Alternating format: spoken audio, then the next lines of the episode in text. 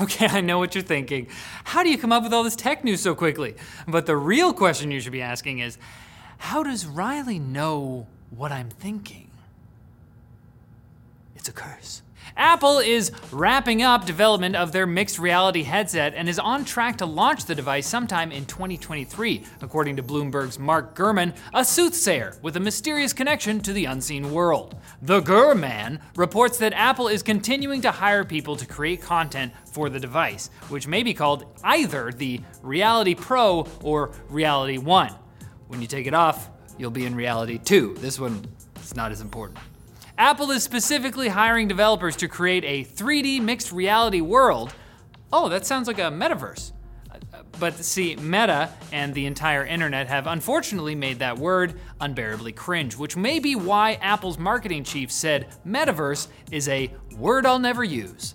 That's probably bad news for Meta, who is really banking on everyone saying metaverse a lot. I'm sorry, Mark. Reality One is probably going to come with an Apple One subscription out of the box and legs. No USB C though. Amazon will reportedly be firing 10,000 workers starting this week because all the other tech giants are doing it and the company doesn't want to be left out. Layoffs are so trendy right now. It's a TikTok thing.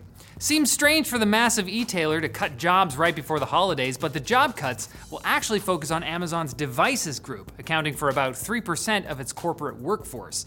And last month, Amazon said it would hire 150,000 operations workers so everybody can ship themselves last-minute novelty mugs for their dad who's super hard to buy for. What does he want? An LTT screwdriver from LTTstore.com? What was that? We don't do that. I don't, it just came out naturally. Still, the job cuts don't look great for Amazon, which is probably why Happy Voldemort also announced today that he plans to give away the majority of his fortune to charity. But figuring out how to do it is really hard. Uh, hey, here's maybe an idea. Start by paying your hourly workers more. Just, just, hey, speaking of money, remember cryptocurrency? Oof. wow. So last week, one of the world's largest crypto exchanges, FTX, collapsed, partially because of its founder, Sam Bankman Fried, using FTX's own FFT coin as collateral for loans under a hedge fund he owned called Alameda Research. You know, I don't see what the big problem is there. That sounds like something I'd do. That was a joke. Scared users withdrew around $135 billion worth of Bitcoin after the collapse, and Binance, another major crypto exchange and FTX frenemy, offered to buy them out before backing out instead. Uh, collateral damage was felt by other cryptocurrencies like Solana, which is teetering on the brink of collapse. It's rough out there right now. Leaders from Binance and Crypto.com hosted AMAs to assure everyone that they're fine, everything's fine, but the whole situation has drawn even more attention from US regulators. Obviously, we do need to lay down some rules for this new technology, but as Jeff Geerling points out, it was always a little weird that people got really hyped up for decentralized money and then put it all in centralized exchanges that could get hacked and fail. Uh, never mind the guy that proposed to his girlfriend with NFTs. I'm not even gonna, we're just, I'm not even gonna, t- we can just leave that. Now it's time for Quick Bits, brought to you by the NIU BQI C3 Pro, the evolution of the urban e bike. Whether you're commuting across the city on the daily or a weekend warrior exploring the parks outside of town, the BQI C3 Pro will get you where you're going quickly and safely. It offers up to 62 miles in range, swappable battery capabilities for extended range, and comes in three colors white, glossy gray, and matte black. Get 20% off the NIU BQI C3 Pro from November 17th to December 4th, and the most avid riders will have a chance to win an additional 50% off. Mm, you better click the link below to learn more. Hey, okay, hey, should, should we, no, should we, do the quick bits now? Should we? No, it's, I, I don't think they know. It's, should we? Quick bits.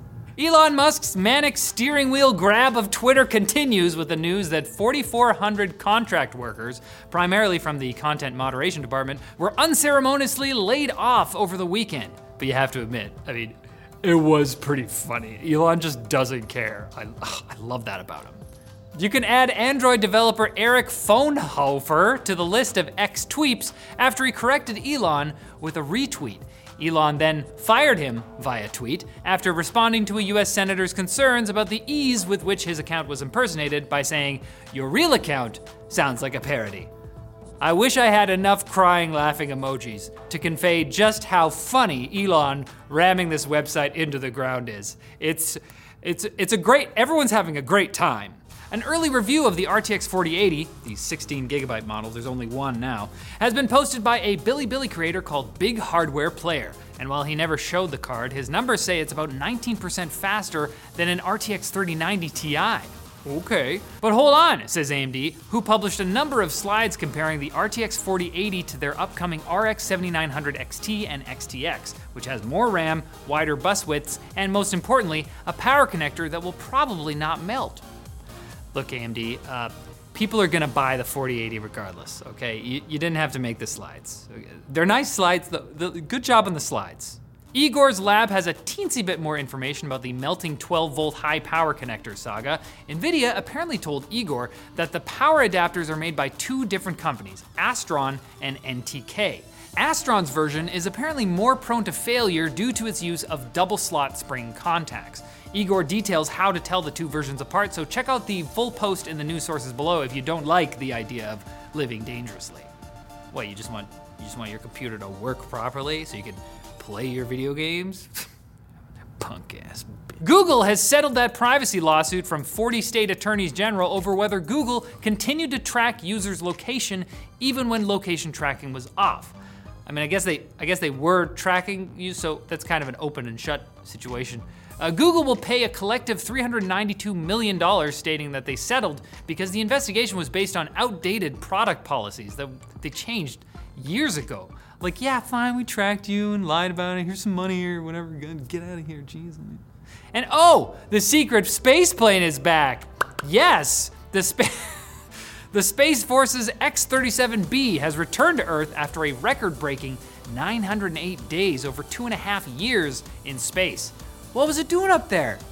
Well, for one, it was deploying the Falcon Sat 8 satellite and collecting radio frequency data for the Navy, but that's only the stuff they told us about. It could have been visiting the people that live under the ice on Jupiter's moon Enceladus and becoming part of their tribe.